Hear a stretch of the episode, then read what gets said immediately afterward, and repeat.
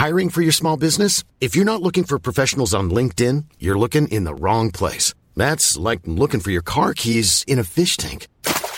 LinkedIn helps you hire professionals you can't find anywhere else, even those who aren't actively searching for a new job but might be open to the perfect role. In a given month, over 70% of LinkedIn users don't even visit other leading job sites. So start looking in the right place. With LinkedIn, you can hire professionals like a professional. Post your free job on linkedin.com slash people today. Hi, I'm Daniel, founder of Pretty Litter. Did you know cats tend to hide symptoms of sickness and pain? I learned this the hard way after losing my cat, Gingy. So I created Pretty Litter, a health monitoring litter that helps detect early signs of illness by changing colors, saving you money and potentially your cat's life. Pretty Litter is veterinarian developed, and it's the easiest way to keep tabs on your fur baby's health right at home. Go to prettylitter.com and use code ACAST for 20% off your first order and a free cat toy. Terms and conditions apply. See site for details.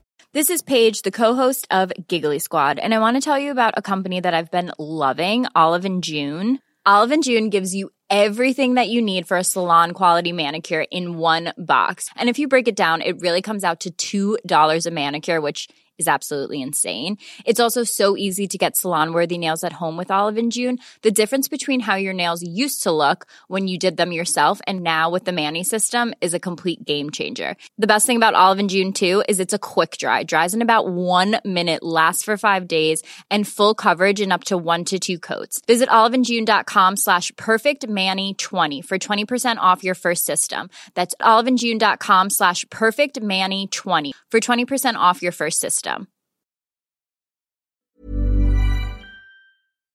You are listening to Missed Apex Podcast. We live F1.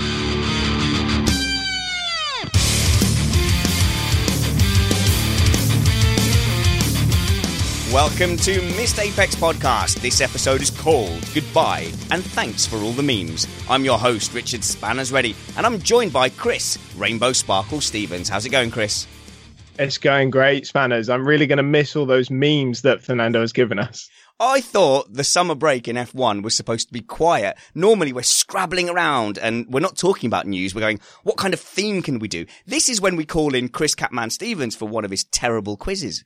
Yeah, and usually you kind of save up uh, content to to filter out over the next four weeks. We certainly haven't been short of content this time around, have we? No, we haven't. We could do one of those god awful retro race reviews soon if we run out of news, but it's unlikely that we will do so. We are an independent podcast produced in the podcasting shed with the kind permission of our better halves. We aim to bring you a race review before your Monday morning commute. We might be wrong, but we're first. We're also joined by Matt, Trumpets, producer of awful GP retro reviews. How's it going, Matt?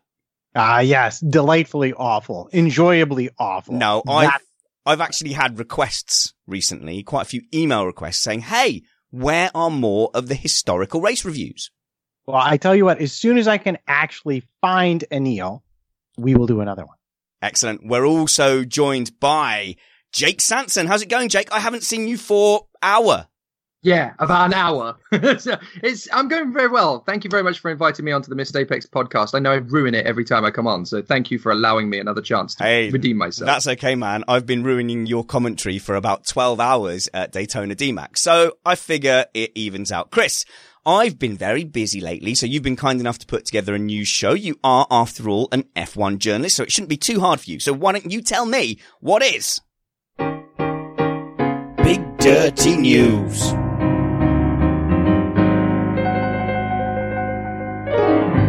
But basically everything is big dirty news. Where do you want to start?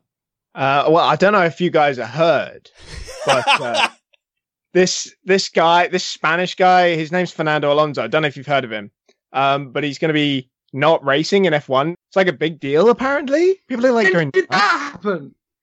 Well, let's talk about the reasons because there are several, and Fernando has made public comments that I think everyone disagrees with. All which right. is. Okay, Chris, let's start with then. Why is Fernando Alonso not retiring? Not retiring from F1. Why is Fernando Alonso not racing in Formula One in 2019? Well, he says that the sport has become too predictable, which I I think we'd all agree he wouldn't be saying that if he was driving a Mercedes or a Ferrari at the moment. Yeah, and he actually gave that reason in an interview. He says, "Oh, it's too predictable." In fact, he even cited that in 2004, or he named lots of years and said it was more unpredictable. But one of the years that he mentioned, Michael Schumacher won 13 out of 16 races and won the title by August. Well, that specific comment was a little bit misinterpreted because he was talking about his own personal season rather than kind of as uh, a whole. Um, but I I do kind of see what he uh, what he means um, by that. But at the same time, you know, I do have to disagree. You know, F1 was not brilliant uh, 15 years ago, and it's not perfect now. But I think it's a uh, a bit better. And he's racing in the World Endurance Championship where his only real competition are his teammates. Uh, so I find that to be a, a little bit um, rich, but you know, it is basically because his talents are wasted in Formula One at the moment with the car he's driving. So let me ask Matt Trumpets then. He's saying that the reasons are that F1 is predictable, and he even specifically said, I can tell you what's going to happen in Spa and Monza. Really? I don't think F1's been more unpredictable in the hybrid era. I couldn't start to tell you which team is going to turn up with the faster car in Spa or Monza. And I bet if we did a straw poll amongst all the top commentators and journalists, it would be 50-50 between Ferrari and Mercedes, and at least half of us would be wrong. Well, let's start with the most obvious argument, which is for the most part, he probably couldn't even predict whether or not his teammate will actually finish or not due to mechanical reasons. So I think unpredictability, you just got to chuck it right out the window. But yeah, uh, Ferrari, Mercedes, are uh, in a gargantuan battle to win the constructors championship. The drivers championship will almost certainly come down to either Lewis or Vettel. And since none of those questions are settled, uh, then then only only if he predicts, oh, someone in a car will win the race, you know, uh, yeah, you got me there. That's predictable. Otherwise, I think what he's complaining about is the predictable thing is that he will not be winning a race anytime soon with the team he has been forced to sign with. And I'm not sure exactly whose fault it is that nobody else will take him. It's very strange to consider that we're talking about a guy who's won two world championships, hasn't won a world title for 12 years because of the various choices he has made. This is what we're talking about here effectively. You're, you know, this is a guy who is clearly able to win these races, but nobody wants to work with him. He's very lucky that McLaren even want to keep him on side. The reason they want to keep him on side is because he's a big name. Now, if you actually tried to get, you know, in the height of his fame, nobody wanted to work with Nigel Mansell because he was a whinger and he was a whiner. Fernando Alonso is the new Nigel Mansell. He just whinges and whines and nobody wants to work with him. Let's address something from the live chat. And hello, live chat. You can join in by going to YouTube and searching for Missed Apex podcast. Uh, Elfwald says, ah, instead of the usual Hamilton fest with passive, uh, Alonso hate, I think they're saying replace with passive Alonso hate. They're letting the Alonso hate flow in force tonight. Embrace the dark side. Firstly, the only Hamilton Fest stuff is me saying I'm a Hamilton fan. You might notice that we don't actually dwell on Lewis Hamilton that much. I don't think we've ever done a segment of news where we've gone, let's talk about how brilliant Lewis Hamilton is and why he's so brilliant. However, uh, I don't think this is Alonso hate. I think we all universally agree that Alonso is one of the top talents of the last 15 years. Anyone on the panel disagree with that? No. So we're not, we're not slating him but he has wasted a potential because he's only won two world championship titles, Chris. Yeah, and it's crazy to think that, isn't it, really? And uh, there are several, several reasons for why that has been uh, the case. And a lot of it has come down to the fact that he's made a lot of the wrong choices at uh, the wrong times. Uh, I mean, he it left uh, Renault for McLaren at the right time, but ended up with uh, a, a, a teammate that he did not expect to have competition from, for example. Right. And in the chat room, Russell Coburn makes the rather excellent point that if we're going to talk about whose fault that is, it's not just necessarily Alonso's fault. There's also a certain extravagant Italian, Flavio Briatore, who has been banished from the sport forever, and more or less rightfully so, as far as I'm concerned, who is still very much hooked up with Alonso and has been, quote unquote, I guess, guiding him this whole time. It's a very good point because let's be fair, Briatore might have been the man who gave Michael Schumacher his two world titles, but the second he joined Ferrari, he dropped Briatore like a lead brick. You know, he didn't want anything more to do with him. And ever since then, Briatore has basically got a long reputation of having killed the careers of various racing drivers. Alesi, Berger, uh, obviously you could argue they're probably on the way to doing that themselves, but Alonso, Webber still hanging on in there, managing Webber despite him being a Red Bull driver uh, Trulli. You know, all these guys basically, Briatore has tainted th- these particular racing drivers. And uh, fair play, Alonso just really, a bit like Hamilton, has never really learnt how to look after himself without causing enemies. Sparkles.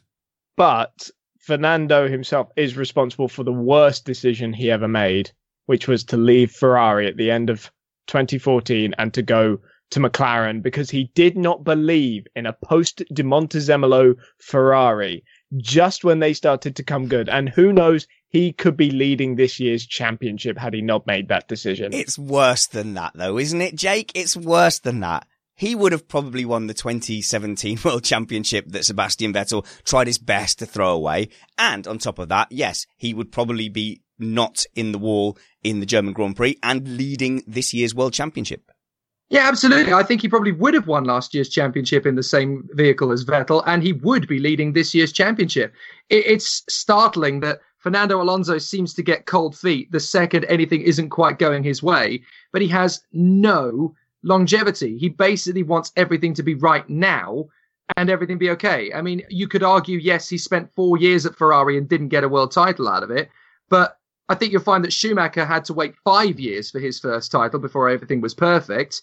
Uh, several others have waited a long time for those opportunities to come along, and you know they've had to work at it. Button had to spend nine years of failing before he got it all together. Alonso just doesn't have any patience. He's got no staying power.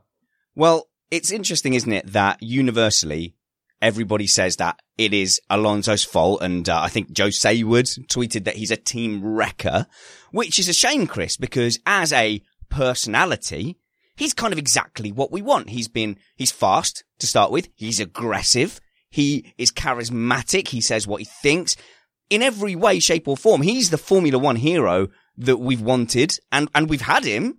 So, you know, we're not just slating him. The reason we're being so harsh about his career choices is that we expected so much more of him. Like no one's really that sat there complaining going, Oh, Barrichello, he could have been a four-time world champion. We're just not bothered. We let that drift away. With Alonso, we're going, that's a real, that could have been something special. Yeah, great for the fans, great for the sport in general and the spectacle, nightmare for the teams. I mean, he was quoted as being uh, chaotic uh, by uh, Red Bull, I, I, think it was, and that's why they're not going to take him on board. And I can understand why he has a, a sort of lack of patience. And when we talk about why he could have done so much more, 11 more points in his career would give him five world titles. He so narrowly missed them, missed out in 2007, 2010, and 2012, and all those are titles you would have said he probably should have won and were expected to have won. Well, hang on a minute. 2007, he lost to a rookie, so that's kind of his fault. He he let that situation uh, get to him. He handled that absolutely appallingly, and he destroyed the team he was in around him and lost the championship by one point because of it. Now, even though I've heard from Jake for 12 hours and in about seven hours of commentary, I got precisely seven sentences in, let's hear from him again. Do you know what? I find it hilarious that 12 months after Fernando Alonso told the press at the Italian Grand Prix at Monza that he didn't feel like Formula One was a sport because he got balked by Massa in qualifying, 12 months later, he was the architect of one of the biggest Formula One scandals in history, the way that he turned on his teammate because he was not quite as slow as he wanted it to be. Alonso is such a flaming hypocrite, unfortunately. And this is one of the things I really can't tolerate with him in the fact that he's there at McLaren going, well, Formula One's boring and predictable. It's not really good. It's not because we don't know from one race to the next whether Vettel's going to win or Hamilton's going to win. Okay, wait, wait, wait, Whereas, wait, wait. Jake, Jake, let's, let's be fair. Alonso is somebody who's been in the public eye. If you or I were in the public eye that long, time makes hypocrites of us all. Does it not? Yeah, it does. But at the end of the day, Fernando Alonso is supposed to be one of the archetypal role models and legends of the modern era. And he just handles himself like a spoiled child most of the time. I mean, he's arguing that, you know, I'm leaving F1 because it's too predictable. What are you doing in WEC? Oh, yes, that's right. You're in the only manufacturer team with the best equipment, the best car, and nobody can challenge you. You've won three races in the row now. Yeah, that's not predictable in the slightest, is it, Fernando? Well, trumpets, that segues us nicely onto what is Fernando Alonso doing next.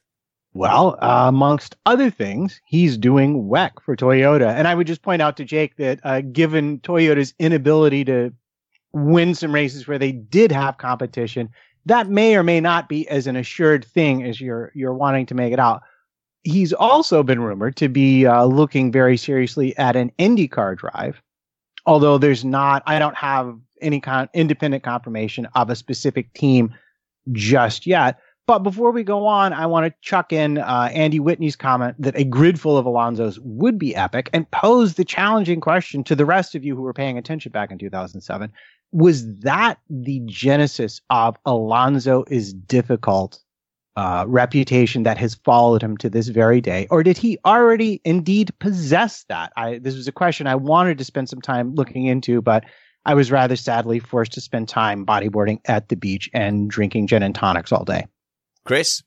Uh, just on the IndyCar uh, thing, he has got a test lined up uh, in the next couple of months, I think it is. Um, so we don't know which team uh, it will be uh, just yet, but I am fully expecting him to go for a full-on IndyCar assault uh, next year. And that that that question from the chat room is a real interesting. I think Fernando's always been like that. You know, he's always known how to make situation benefit him or at least you know work out how to. Sometimes it's blown up in his face at him a little bit but he is not a team player really. He goes out for him for himself. And he is ironically though he is one of the team's best assets. So there's a, a slight yeah. catch 22 of that one. So matt asks an interesting question about the genesis of his reputation. Now as a team wrecker it's kind of like if you have a friend and they have an affair with a married person and that person leaves their spouse to be with them, you are not then overly surprised if that person then also cheats on them and moves on. That's just, you know, that's a recurring thing that happens over and over again. Doesn't mean it's always going to happen.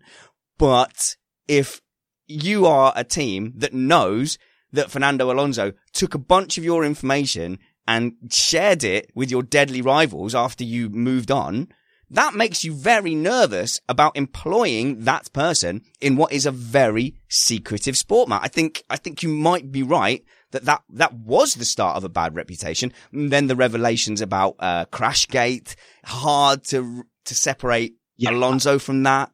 Yeah, it is. And, and he has been on the edge of disaster several times. Uh, with behavior that, uh, in hindsight, could be described at at best as dubious and at worst as just completely amoral. And and so yeah, uh, in that sense, he had already been involved in situations like that before he came to McLaren. But in terms of his reputation with his teammates and stuff like that, I, I don't recall hearing anything prior to that about him being that way. But maybe he was. So that's what I'm asking.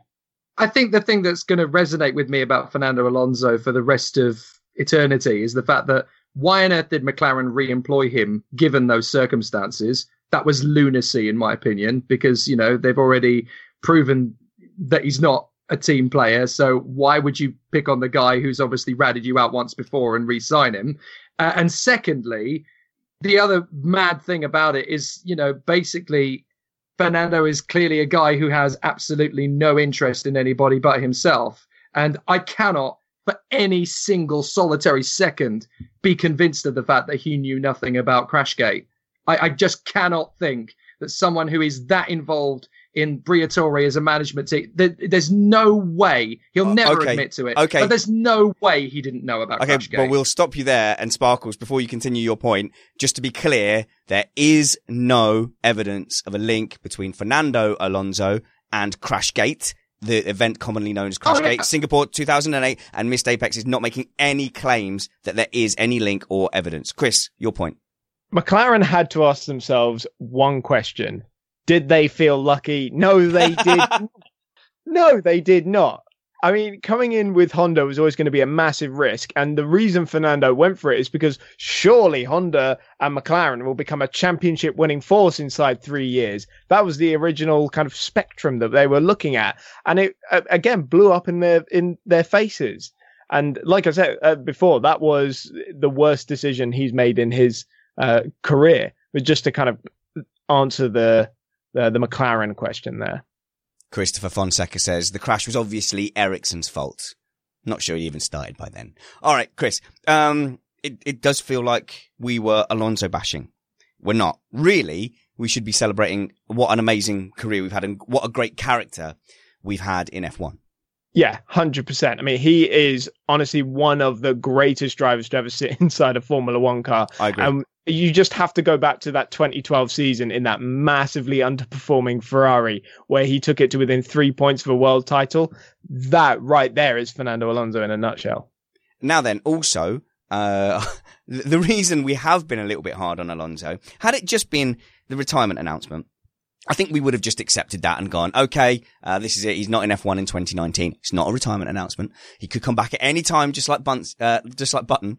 But he did this leaving video. So he's done two things that have kind of got people's back up. Firstly, he said in that leaving video, Oh, you know, F1, I've loved you. I've lived this with you, but now you can no, lo- you are, I'm chasing challenges that F1 cannot provide. And you just go, no, no, that's not true because there is a challenge out there to win your third world title. It's just that you can't put yourself in the position to do it. The other one was obviously the claim that it's because it's poor racing. Uh, and I think that's what's got, got people's back, backs up. If he'd have just said, thank you very much. Thanks for all the memories. I'm off. I think people would have gone, yeah, fair enough. I think we all get that. Have a, have a great, have a great life and stuff. But the way he did it, people are just, you know, just answering those points. Uh, the other thing is, I guess he's off to chase the triple crown. And for a moment, I just, I really want to compare this to the Texas sharpshooter fallacy, where you, you shoot random bullets into a barn door and then you draw targets around them afterwards. If he's chasing his third world title, there's no way we're talking about the Triple Crown. The Triple Crown is a nonsense insofar as comparing it to any multiple of F1 world titles. The, the Triple Crown is nothing compared to that. Nobody who's got a chance of winning the F1 World Championship is going to go, do you know what? Don't give me that championship winning seat because I need to go and complete the Triple Crown. Spanners, that is the wrongest thing you've ever said on Are this you? show. Oh, oh, really? Agreed. Re- agreed. Are you telling me there is a oh. single F1 driver who would turn down a Mercedes seat next season to go and chase the Triple Crown? Any motorsport driver, get out of town. Have they already won the world championship? You know, it depends yeah, on who you Yeah, want. yes, yes. They've okay. We'll do that. A, a three-time world champion has a championship-winning seat lined up, and he's going to turn it down to go and chase the triple crown. Uh-uh. Yes, exactly. It's There's a reason we've all got our hands up to argue with you here. Go on then, do it. I'm All gonna right, have- fine. Thank you. All right. So it's a simple question. And there's two different questions. The first question is what is the probability of someone winning the Triple Crown? Well, to which I can say, well, how many Triple Crown winners have we had in all of history? Oh, that's one. So now, on the other hand, let's compare it to how many Formula One champions we've had in history. Is it more than one? Oh my, g- right, Yeah. Matt, are you Okay, aware, are you so aware of the, Guin- are you aware of the Guinness Book of Records where people set, set a lot of very, very random world records just to be a world record holder where they go, ah, okay, well, I didn't win in that event. However, I have got the record for spinning 18 plates on my chin with three arms using only 17 Havana cigars rolled on the thighs of virgins. Please allow me to finish. It had already been established as a thing to us to win the triple crown that way. So you can't say it's a random accretion of events. It's been looked at through a specific lens and has been established as a particular kind of benchmark.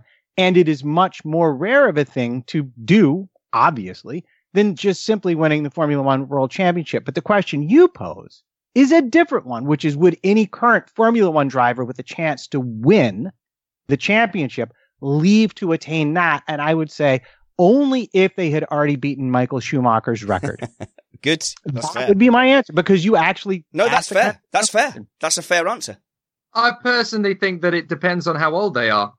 because if they've won a world championship or come close to winning a world championship or like done Monaco, if they're over 35, why shouldn't they go and chase the triple? Because you can race at Indy 500 till you're in your 50s. You can race at Le Mans till you're in your 60s. There's no time limit on it. Montoya will probably be trying to win Triple Crown until he's in his late 50s because all he needs is a decent Le Mans drive and he'll get it. So he's still looking at that. He would have been on the grid with Porsche this year had Porsche carried on. But it, it is, it is. You can't turn around and say that you know Formula One's a bigger deal than the Triple Crown. Yes, it is. Yeah, absolutely. Three, hundred no, no, no. It's three completely different disciplines of motor racing in completely types of car, completely different types of environment, completely different risk levels, completely different disciplines of athleticism. Okay, you Jake, can't say Formula Jake, One. You can Jake, be good Jake, at. Jake, Jake. Right. The the difference is there is simply a higher standard in Formula One than there is for any of those other disciplines, and that's not up for debate. So it's much easier to do those other things. I disagree because you're taking a much more of a physical load at Indy. Two hundred. No, uh, hang on a minute. There's, there's more of a physical load for powerlifting, but the fact of the matter is. There's more people trying to get into F1. There's more competitiveness. Therefore, the standard is higher. Sparkles. you got to remember we are talking about the three most prestigious events in motorsporting history. Is the level of competition or the skill set in each of those three any, any higher or lower than the other? No. The point is they are all exceptional things and only the best get into them. We say Formula One is the pinnacle of motorsport. And if you are good at Formula One, that's it. You are amazing. But there are people who are great at other forms of motorsport that that don't end up in F1 and find their career quite happily in IndyCar or the World Endurance I agree with that. Doesn't make Any less than people in Formula One? No, it doesn't. Just no. bec- oh, well, no, I disagree with that bit. I agree that there's lots of fulfilling careers, but F1 is the pinnacle of motorsport and it has the highest standard of drivers. it is a specific skill set that doesn't necessarily mean it's full of the best. Trumpets, last word on this before we move on. Oh, thank you for that. This will be so much fun. Um, yeah. So regarding that higher standard, um, there are fewer seats in Formula One than in IndyCar. Therefore, the competition for those seats is higher. Yes. However, if one were to examine the differences between winners and second place between IndyCar and Formula One, what you would find is that IndyCar as a driver's series is infinitely more competitive. And at the top, it's not tense. It's not hundreds, but it's thousands that separates winners and losers on a regular basis with the addition of having to manage driving not just road courses, but ovals. So in terms of if we are looking at the top, then I'm going to have to say, I don't know. I think you could make an argument, certainly for IndyCar having also some of the finest dr- open wheel drivers uh, on the market. And you have to be that if you're going to win.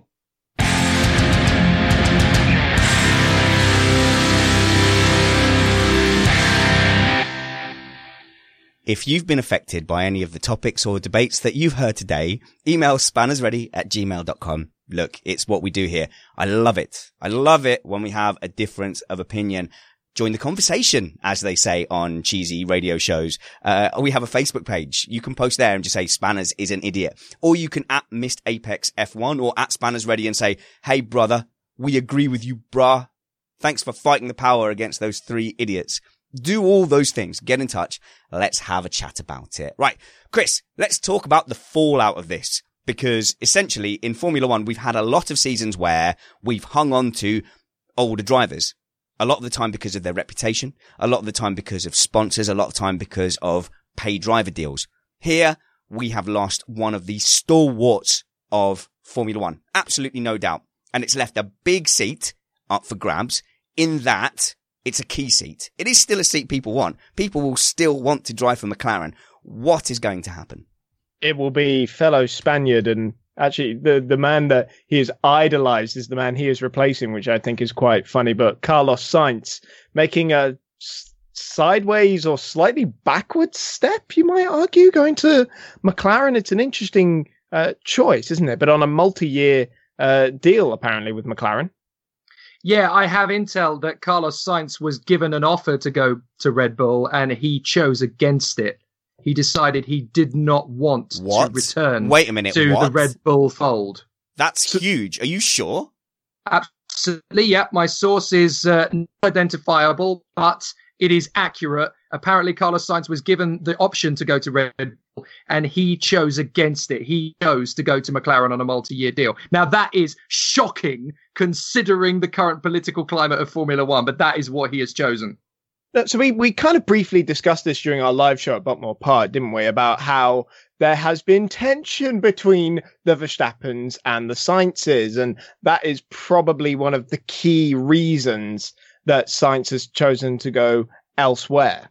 Since we're engaging in blatant speculation and rumor, and Jake, apparently you have an intelligence source, may I ask, am I the only one who's seen the occasional rumor about Newey going to Renault? That is an interesting rumor. I haven't read anything about it, but considering where we currently are, that wouldn't surprise me because he obviously has history.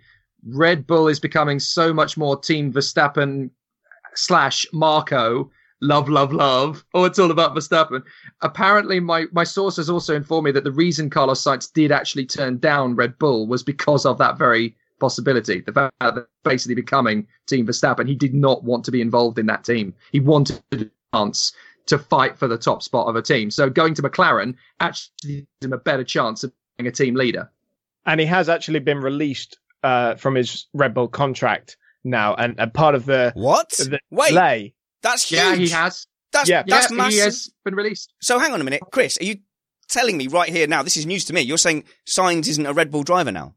Yeah, because remember he was on loan to Renault, Yeah. but still under a Red Bull uh, contract. There was an option to release him this September, uh, and McLaren had to Ah. wait for that. Uh, but the uh, the Ricciardo decision to leave has given them kind of enough cause to pull the plug on him early, as it were. Well, I mean that's big news in itself, isn't it? Basically, Red Bull have have essentially dumped Sainz. They've said that's a dead end.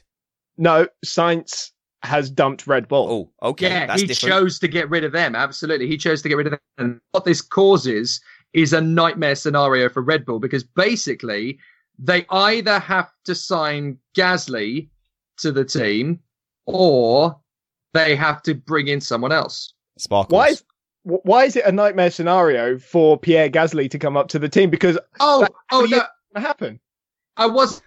It was a nightmare for Gasly to join Red Bull because Gasly is talented enough to be at Red Bull alongside Verstappen and could probably beat him. I'm more thinking in terms of the bigger picture for Red Bull because there are two teams on the Formula One grid. And so if you promote Gasly from Toro Rosso now, what you have effectively is Brendan Hartley staying on. There has been suggestion that he's not good enough to stay at Toro Rosso, which is baloney. He's perfectly good enough to stay at Toro Rosso. Uh, and whoever would partner him that's a bit of a minefield. And there's rumours flying around all over the place. They want to promote Dan Ticktum. They can't promote Dan Ticktum because even if he wins Formula 3, he won't have enough super license points. Plus, there's his ban, which makes the whole thing a little bit iffy anyway. Uh, there's rumours that Lando Norris would go into that seat on a temporary loan, akin to the whole sort of Carlos Sainz thing. I have a feeling Lando would go for that, considering how many points Gasly scored, but that's going to make political climate even more interesting. Or there's even rumours about Vergne. No, Vergne won't. Vergne has a contract with Techeetah. He won't be. He was just approached by uh, Formula One team uh, as an inquiry. Said, "Do you have a contract for next year?" Which he does.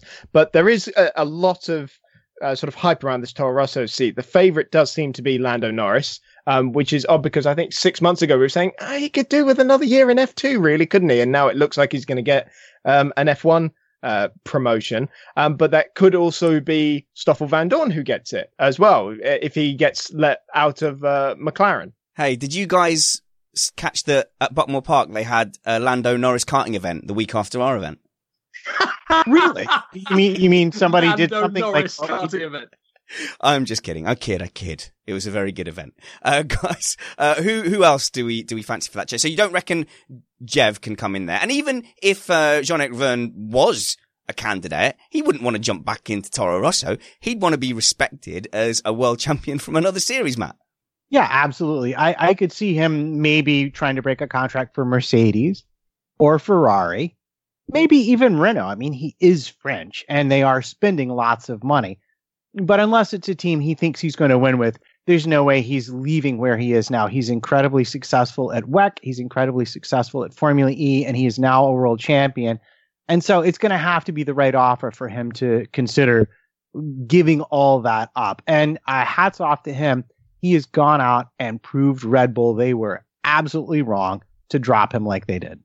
100% agree with you, Matt. Big respect for John Eric Vergne and what he's been doing um, this wait year. a minute. Wait a minute, on... Sparkles. Oh. No, you're only saying that because you did a top 10 Formula E drivers I... thing and you put Jean-Eric Vergne at the top and then you're all happy that Jean-Eric Vergne then quote tweeted you and said, Oh yes, I completely agree with this guy who's saying I'm the best ever. Okay. I already put him in my top 10 and I will just, let me give you this stat. Four weeks, three different series, three wins and one podium. Enough. When you're ready to pop the question, the last thing you want to do is second guess the ring. At Bluenile.com, you can design a one of a kind ring with the ease and convenience of shopping online. Choose your diamond and setting. When you find the one, you'll get it delivered right to your door. Go to Bluenile.com and use promo code LISTEN to get $50 off your purchase of $500 or more. That's code LISTEN at Bluenile.com for $50 off your purchase. Bluenile.com code LISTEN. There's never been a faster or easier way to start your weight loss journey than with PlushCare. PlushCare accepts most insurance plans and gives you online access to board certified physicians who can prescribe FDA approved weight loss medications like Wegovy and Zepbound for those who qualify. Take charge of your health and speak with a board certified physician about a weight loss plan that's right for you. Get started today at plushcare.com slash weight loss. That's plushcare.com slash weight loss. Plushcare.com slash weight loss. Burrow's furniture is built for the way you live. From ensuring easy assembly and disassembly to honoring highly requested new colors for their award winning seating, they always have their customers in mind. Their modular seating is made out of durable materials to last and grow with you. And with Burrow, you always get fast, free shipping. Get up to 60% off during Burrow's Memorial Day sale at burrow.com slash ACAST. That's burrow.com slash ACAST. burrow.com slash ACAST. Said. Anyway, let's finish up on this Toro Rosso thing because we've got to remember the key strategy uh, the the queen in, in this game of chess being played by Toro Rosso and McLaren is James Key. And if McLaren were to loan a driver to Toro Rosso, will they get James Key in return? It could be Norris. It could be Vandoorne. Apparently, um, and Neil was saying in our uh, group chat, wasn't he, that apparently Franz Tost is quite a big fan of Stoffel Vandoorne, but Vandoorne also has options at Sauber, the Fred Vasseur team that won him a, an, an ART GP2 title, although it seems like there are, is already a backlog of drivers uh, around there. Um, but he, he could be he could be out of Formula One altogether. There have been some comments that seem to defend Van Vandoorne, but then also leave him out in the cold a little bit. Maybe Esteban Ocon's going to end up getting the seat at McLaren because Mercedes need to find somewhere ah, for him. Now it's then, whole smash now then, that is a whole story in itself. I'm going to look between sparkles and trumpets to see who wants to talk about Ocon. Uh, out of you guys. Oh, it's actually Jake. Well, let's have Jake and then Sparkles. But basically, Ocon being a Mercedes driver, there's a lot going on under the surface, and Toto Wolff seems to be the driving force behind that. I think it very much depends on who Lawrence Stroll wants to keep in the second car at uh, Force Stroll. Because uh, there's rumours going around that Lance will be in the car in time for Spa. If that's the case, you've got to ditch two very comfortable drivers in a very strong team who know everything about that team.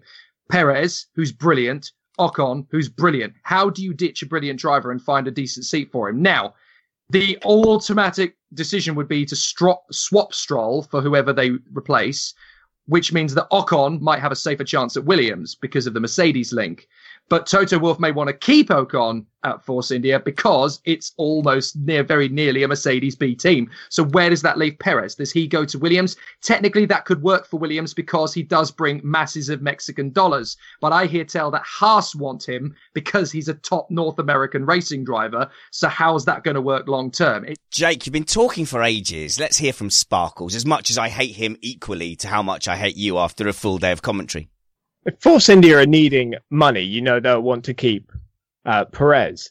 but there were teams saying they didn't want to help out Force India because they didn't want it to become a Mercedes Yes. B team, which would very much suggest that now that they are going to come out of administration at the end of the month properly and fully, that Mercedes are going to have closer links within the team. But then ha- who who has got more power at play here, Mercedes or the investors? But Matt, to be fair, Mercedes B team, that makes sense. Red Bull have one. Ferrari have Well- like seven. It, it kind of does, except for I don't know. This word irony keeps on rocketing around in my head. Do we all remember back at the beginning of the season when Williams was a team that refused to let Force India get an early delivery of their prize money? And who is it that's been complaining about everyone being a B team to the top two manufacturers? And yet, once Force India come out of administration, somehow Williams seems to have absolutely engineered the outcome they were seeking least, which is basically they will both be enthralled vassal states to the great Lord Mercedes. And they're going to get rid of their, they're going to buy gearboxes and it's all done and over with. And it's just, it's just funny how things work out like that sometimes, isn't it, Jake? Absolutely. I mean, you know, I, I watched the Williams movie again recently, and the way they are handling this whole merry-go-round scenario of the silly season is totally Williams. You know, they are the last bastions, the last independents on the grid. Everybody else has a higher political agenda with another team or another big sponsor. Williams is the only team that are basically going it alone, doing it their own way. And I love them for that. And actually, ditching Lance Stroll gives them an opportunity to take back the control of their own entity. Now, does that give them a chance to bring in George Russell and maybe have Sirotkin because there's a little bit of financial stability there? I would love to see a Sirotkin George Russell team next year because I have a feeling that could actually make progress to bring Williams back a little further. Sirotkin's kind of been in Stroll's shadow.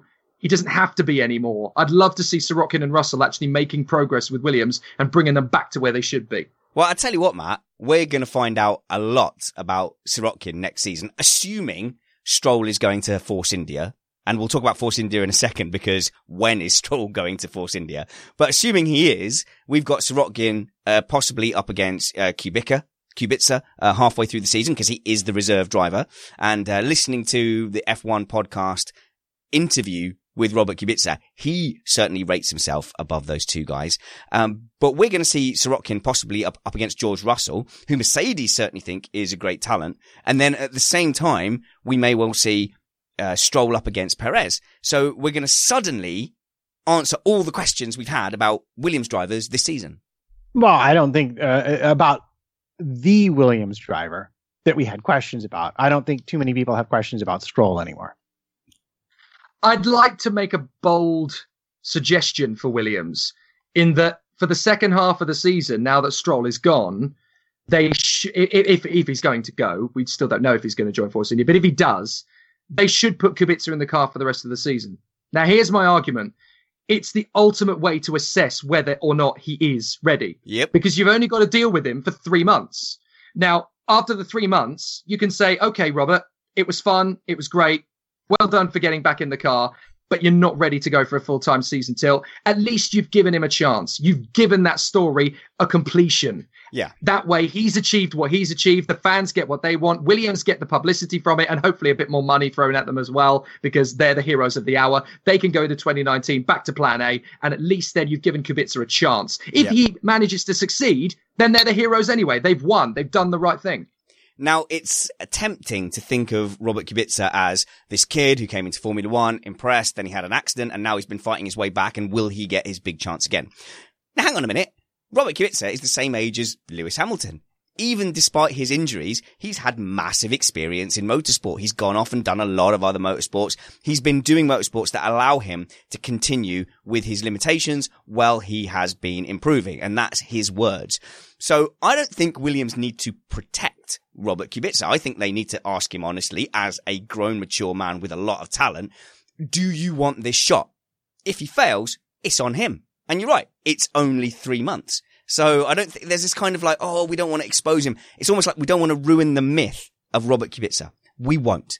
If he comes back to Formula One and he doesn't do well, it's because he had an injury and he couldn't get back. That doesn't tarnish how good he was in the before time.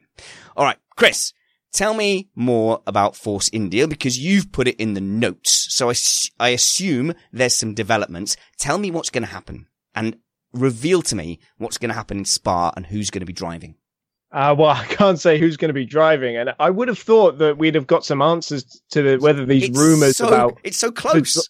Yeah the driver swap happening immediately, apparently, but in five days' time they're going to be out there for FP1. So I guess we'll see how that one pans out over the course of this week. But in terms of the car, uh, they are going to receive an immediate upgrade package, apparently worth half a second a lap.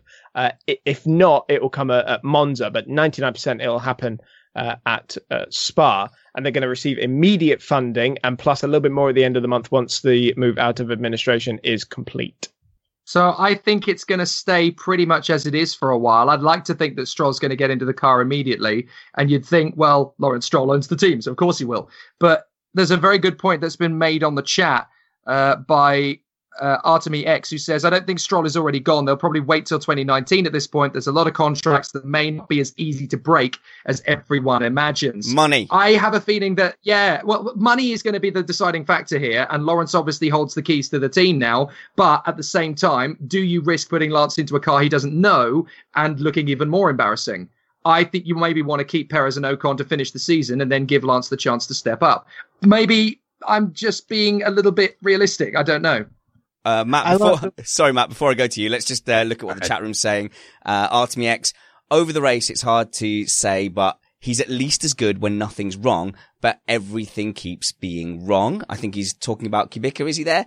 Uh, Sirot. Han- Ah, Sirotkin. Hansink, it seems that, uh, WMR needs one's money above all. Will Kubica, but bring that? He does bring some sponsorship, doesn't he?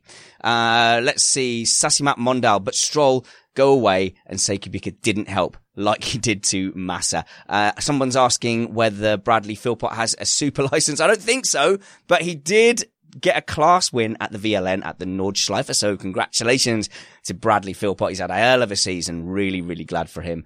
Uh, and I think that's it for now, Matt. So you continue your point. Congratulations. You almost managed to make me forget it with that lengthy recitation, but I've held on to it with the last of my fingernails here. And first of all, I have to say, I do like you, you pronounce, uh, Jake, the word Lance, Lance, Lance the chance. And that, that, I like that that rhymes. That could be like a nickname if he could actually drive anything. But more to the point, you were like, oh, I don't know if putting him in the car and having him do worse would be embarrassing. I don't think you get the fact that these people are beyond embarrassment no matter what they do. He's not going to be embarrassed by his performance because if his performance is poor, it is absolutely 100% unequivocally somebody else's fault.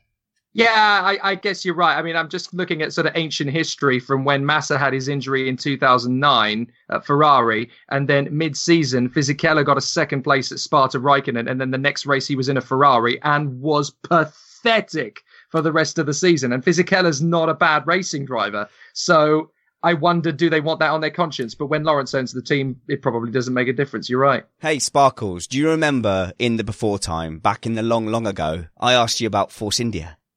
Oh yeah, wasn't that about ten years ago or something like that? No one remembers. No. Uh, just to kind of finish up on that point, then actually about these upgrades, um, the target for them is to try and uh, get rid of uh, the issues that they had early on in the season where they were falling behind on development Make up for Lance. because of poor wind tunnel to track correlation. I know that's something you find incredibly interesting, Matt. We had a whole field day with that on Red Bull last year. Yeah, we did. Yeah, uh, Also- but you know, you know who is bringing an upgrade? Uh, floor. I believe Renault has a new floor. Is that not true? Uh, yeah, that's actually the next topic on the agenda. Oh, in that case, I, I don't know. We haven't had a bumper for a while. Is that the sort of thing like a smart little podcast should do?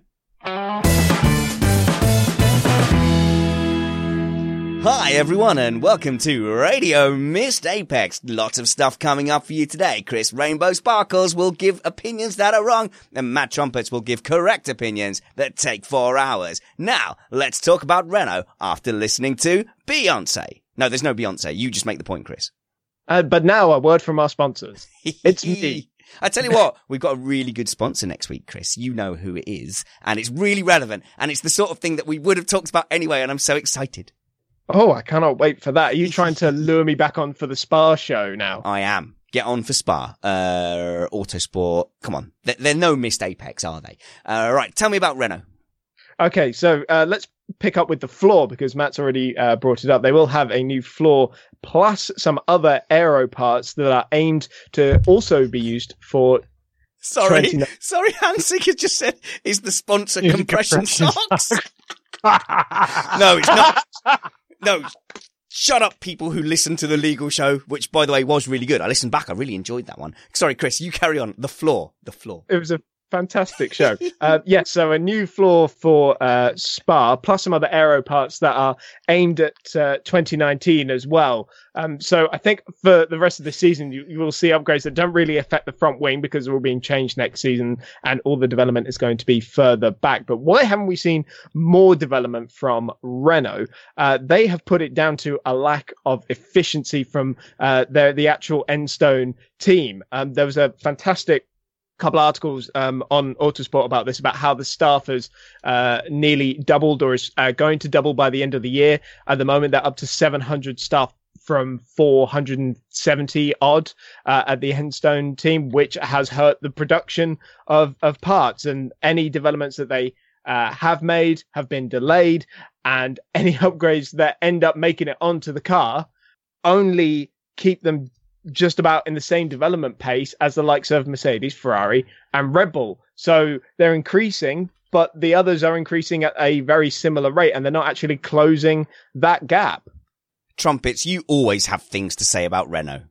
Yeah, well, eh, this is really interesting. And I'm going to go back and touch on the Newey rumors. If they are really investing that kind of money, and if indeed they have managed or might potentially manage to tempt him away from Red Bull, then you are talking about something very, very, very different uh, coming up for the new set of regulations. And that might even be what they were talking about, not even for between 2019 and 2021 but from 2021 forwards, he's been at Red Bull a long time. He was formerly at McLaren till they foolishly failed to meet some minor demand of his that made him irritable.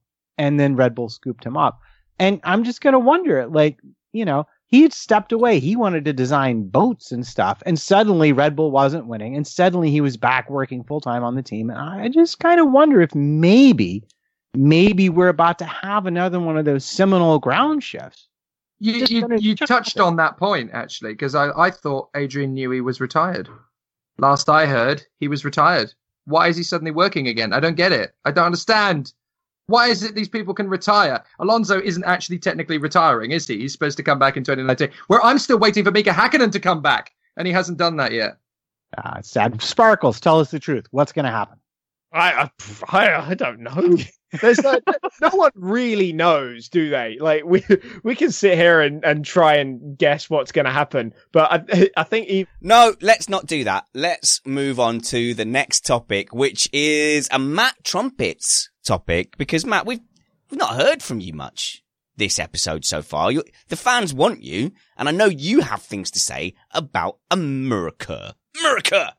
I do indeed. Yeah, I didn't really spend a lot of time on Twitter this week because I was on family vacation. Wait, with- well, how did you argue with people who have slightly different political opinions to you? Uh, I just sat around and agreed with my family all the time. It was much more fun. I, I, actually had a lot of human interaction this week, less, less internet. Human interaction. Sounds uh, overrated, but you carry on. I did get an interesting tweet from a friend of mine who's not a Formula One person about Liberty State Park. Now, for those of you who don't know, it's located in New Jersey. There's a golf course right on the edge of it that's very fancy and expensive. Um, and they wanted to build into the into the park, and the park includes the Statue of Liberty and all those good things. And it just turned up in Bloomberg recently that a new proposal has has come about for wait, wait, wait, a Formula One racetrack with a hundred thousand seat grandstand and better yet, fields for international cricket matches. Go figure. Wait, wait, wait, wait, wait, stop. Wait, what? Stop. Yep, no. I I'm so not kidding you. This is literally reported in actual newspaper. This Skype connection has clearly gone wrong. There's two things wrong with that. Firstly, let's start with cricket. Why are Americans suddenly interested in cricket? Uh, and the second thing is, we always assumed a, a New York or a New Jersey Grand Prix would be a street circuit. Uh, Did you just say that it was going to be a stadium because I wasn't really listening. Yeah, yeah, yeah. This will be a purpose built racing track with a 100,000 seat grandstand and, as I said, fields for international cricket matches, which actually they play across the street from me as well. So, you know, we, we do have people who play cricket here. It's hard for you to believe. And I do like to make fun of it. The best is when they play softball and cricket at the same time in the same park. That's Uh, the fear I have, Jake, is that cricket will confuse and anger the Americans to the point they start uh, an apocalypse.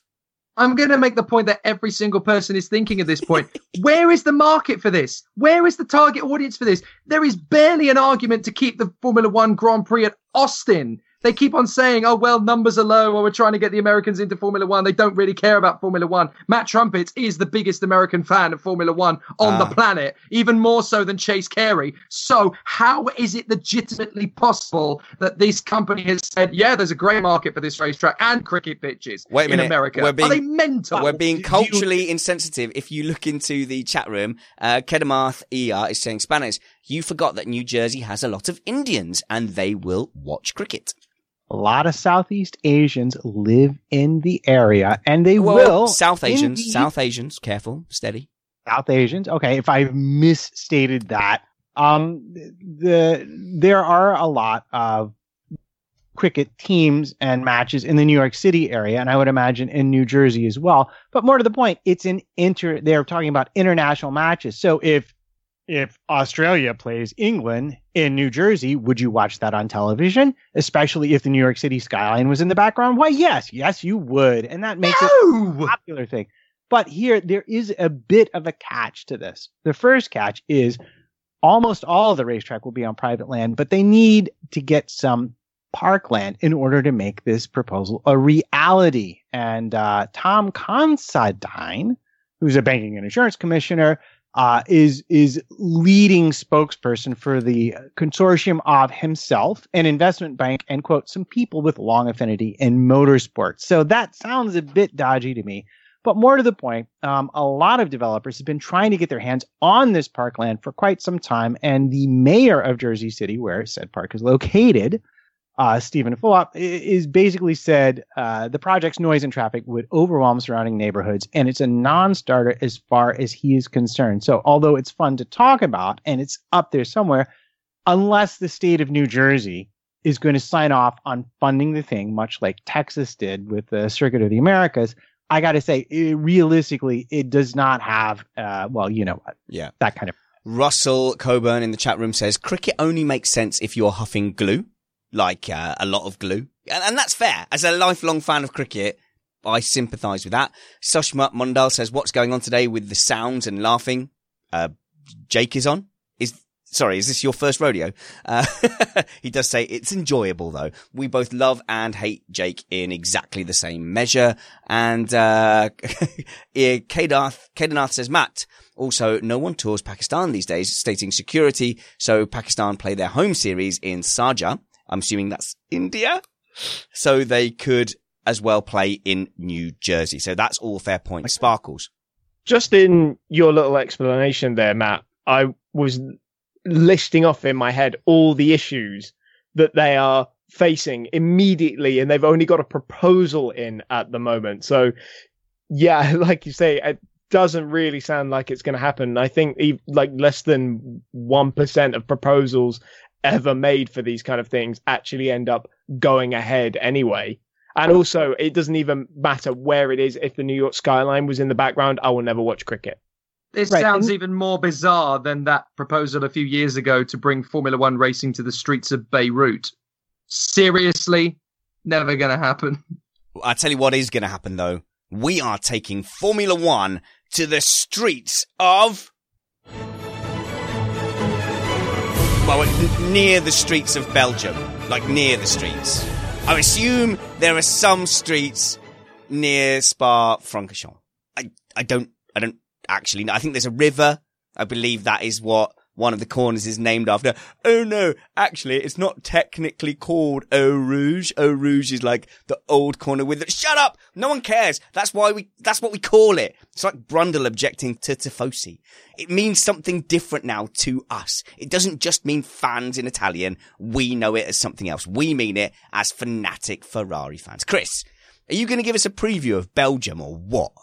Uh, I can do. There are streets very near the track, actually. If you just go beyond where Les Combes is, uh, there's a little gate that actually leads onto the roads that made up the old, old Spa Francorchamps circuit. Uh, so it's a nice little tidbit. And perhaps if you're going there, you can go and visit it yourself. But in terms of a Grand Prix preview, this is going to be a real interesting one because there's been all this talk about Ferrari's power unit gains well, we're finally going to get some answers in these next two races. Spa and Monza are very much power circuits. So it's going to be the real test to see if they are now the engine benchmark of Formula One.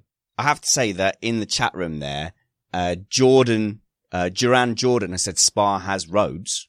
Yeah, but where we're going, we don't need any roads. Yes! Got that line in. Sweet. I rule. Continue saying things. I wasn't listening. I'm sure it's fascinating. Oh no, absolutely, and I mean it's a it's a track of uh, two halves, really. Um, you know, we all know it's got the very fast and uh, high speed sectors one and three. Middle sector, it's all about the twisty stuff. So Red Bull usually come here, take a little bit of wing off, and still dominate the middle sector and lose time in the first and the thirds. But how how much uh, progress on the engine side has Renault made? Uh, is going to be a good question that we'll get to answer as well, and how much of Red Bull not made in comparison because they've been apparently missing out on upgrades. It's about time for a wet Belgian Grand Prix, isn't it? I mean, we have wet sessions over the course of the weekend, like a wet Thursday or a wet Friday afternoon, or the morning of qualifying is always wet. I think it's about time we had a wet Belgian Grand Prix. Mind you, uh, we're talking in 2018, so if it rains, we're going to start the race behind the safety car and not actually have any wet running, despite the fact we have wet tyres. So why not just do it in the dry? That's me being pessimistic again. Well, I don't know. It kind of livened up Hockenheim a little bit. The rain did, didn't it? It did. To be fair, it did. You know, for a good ninety seconds, it did spice things up. Yeah, at least until Vettel drove into a wall. But that's a separate story for another time. He shouldn't have done that. I I'll tell you who you know who you know who the biggest question mark is for me is actually Haas. I'm going to be very interested to see what they turn up with because they did skip the last test in Hungary they do seem to be kind of happy. And I can only wait to see what sort of carnage Grosjean inflicts on the rest of the field at the start. see, there's a, a good argument to suggest in a load of technical data that Haas is in fact the fourth quickest car ahead of Renault. And really, it's been the operational uh, aspects that yeah, have let man. them and and you know that's why Renault are ahead of them. Uh, these next two races could be really important for them, especially if uh, Renault have been lacking updates that we've been talking about, and uh, you know, on a power loss compared to uh, a Ferrari powered Haas. These next two races could be really crucial for them.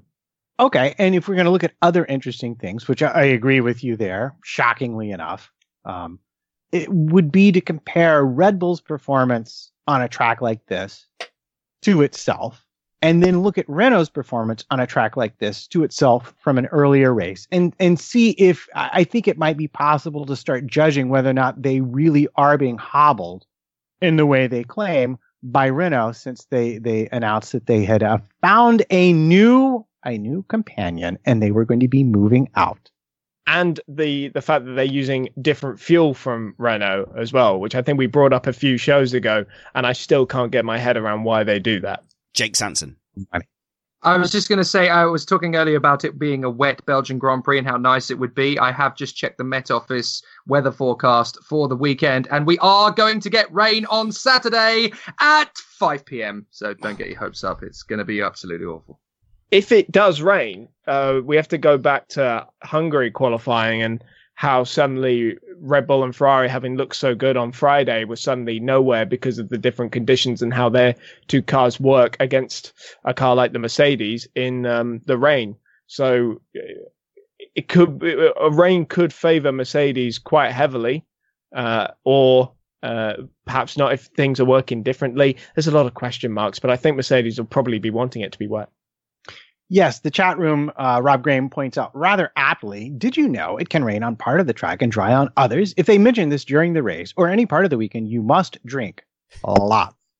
And uh, I'm also being called out by someone who sent me an email during the live stream. Actually, really appreciate that. Apparently, I've seriously misjudged the political situation between Pakistan and India, and Pakistan would definitely not be playing a cricket match in India. Thank you very much for educating me on that matter. Guys, the show is basically over. So there's a few things to do. Matt presumably has comment of the week, but to give him time to do that, I'm going to say, Chris, you are a man on the move, aren't you? You're always saying to me, "Oh, I'm very busy uh, for the thing. I can't tell you until 30 seconds before the podcast whether I can turn up." So presumably you're doing something fantastic where Missed Apex is your very last desperation choice. If no other pretty girls ask you out, you'll go out with the unattractive girl that is Missed Apex.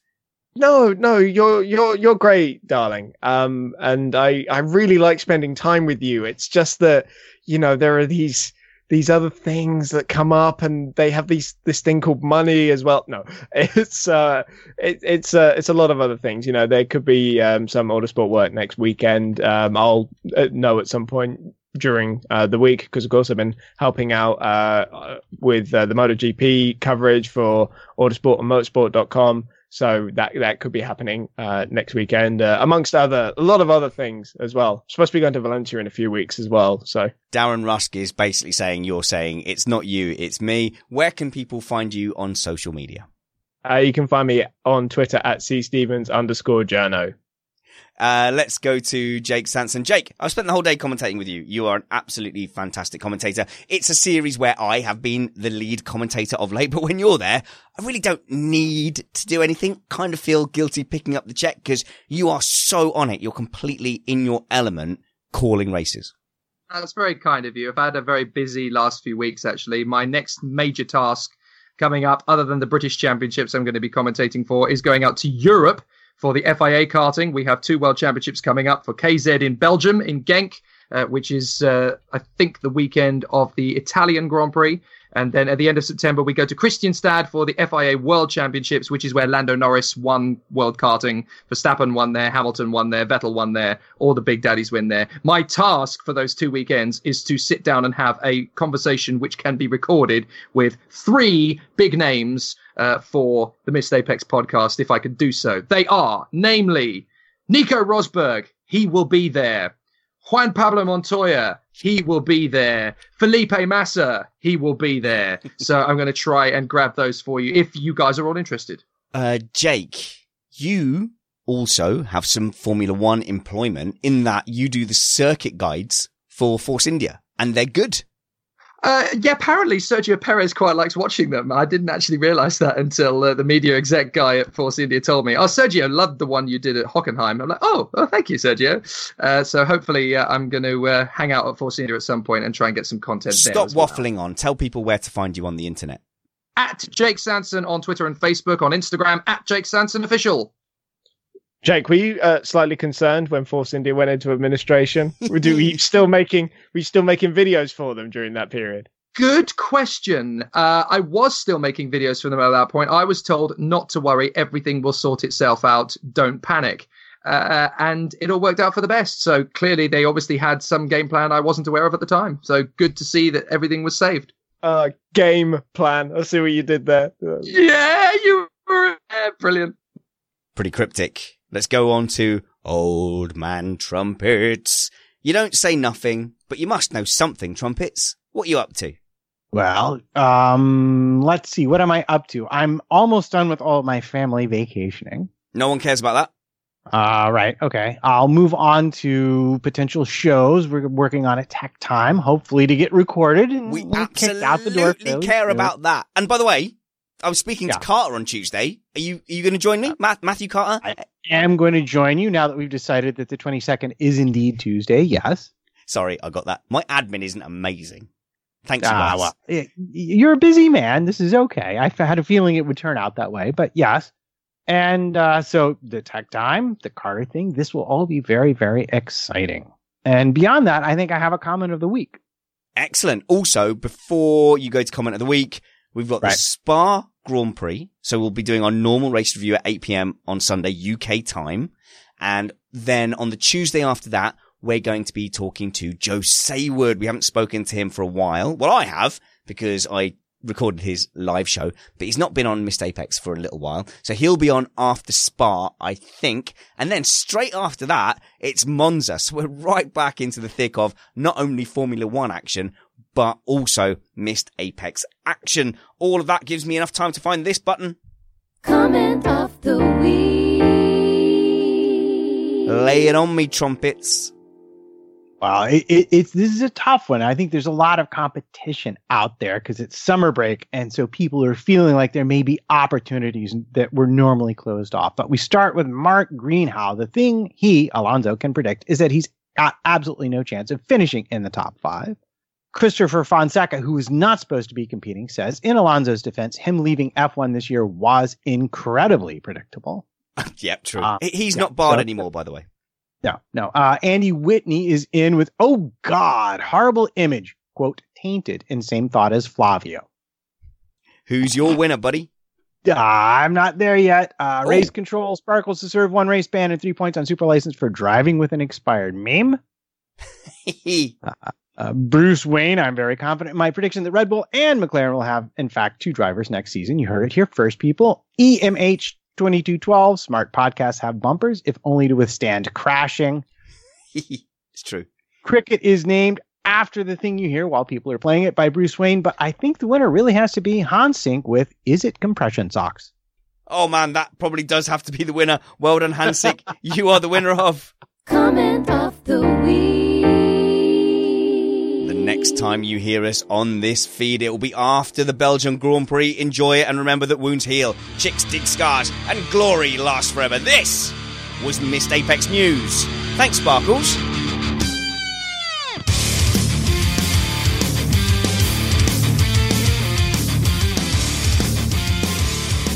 The show running this week was 100% done by Chris Rainbow Sparkle Stevens. Thanks for putting that together, Chris. Oh, no worries, man. Always happy to help. Hashtag Team Map. Thanks for helping. So, Oh, yeah, yeah. So, so tell me, what comments have made your podcast show real? Like, what is the point that you've made on Missed Apex that you think is so insightful that you feel that it would lead to further employment? because honestly, I sit here going, the only reason you're on the show is to give us a very easy punching bag for us to express our points. It's like you go out of your way to say the most wrong thing you can. Like that triple crown conversation we just had. Just because you disagree with me, Spanners, does not make it wrong. Cool fact a crocodile can't stick out its tongue. Also, you can get health insurance for a month or just under a year in some states. United Healthcare short term insurance plans, underwritten by Golden Rule Insurance Company, offer flexible, budget friendly coverage for you. Learn more at uh1.com. Planning for your next trip?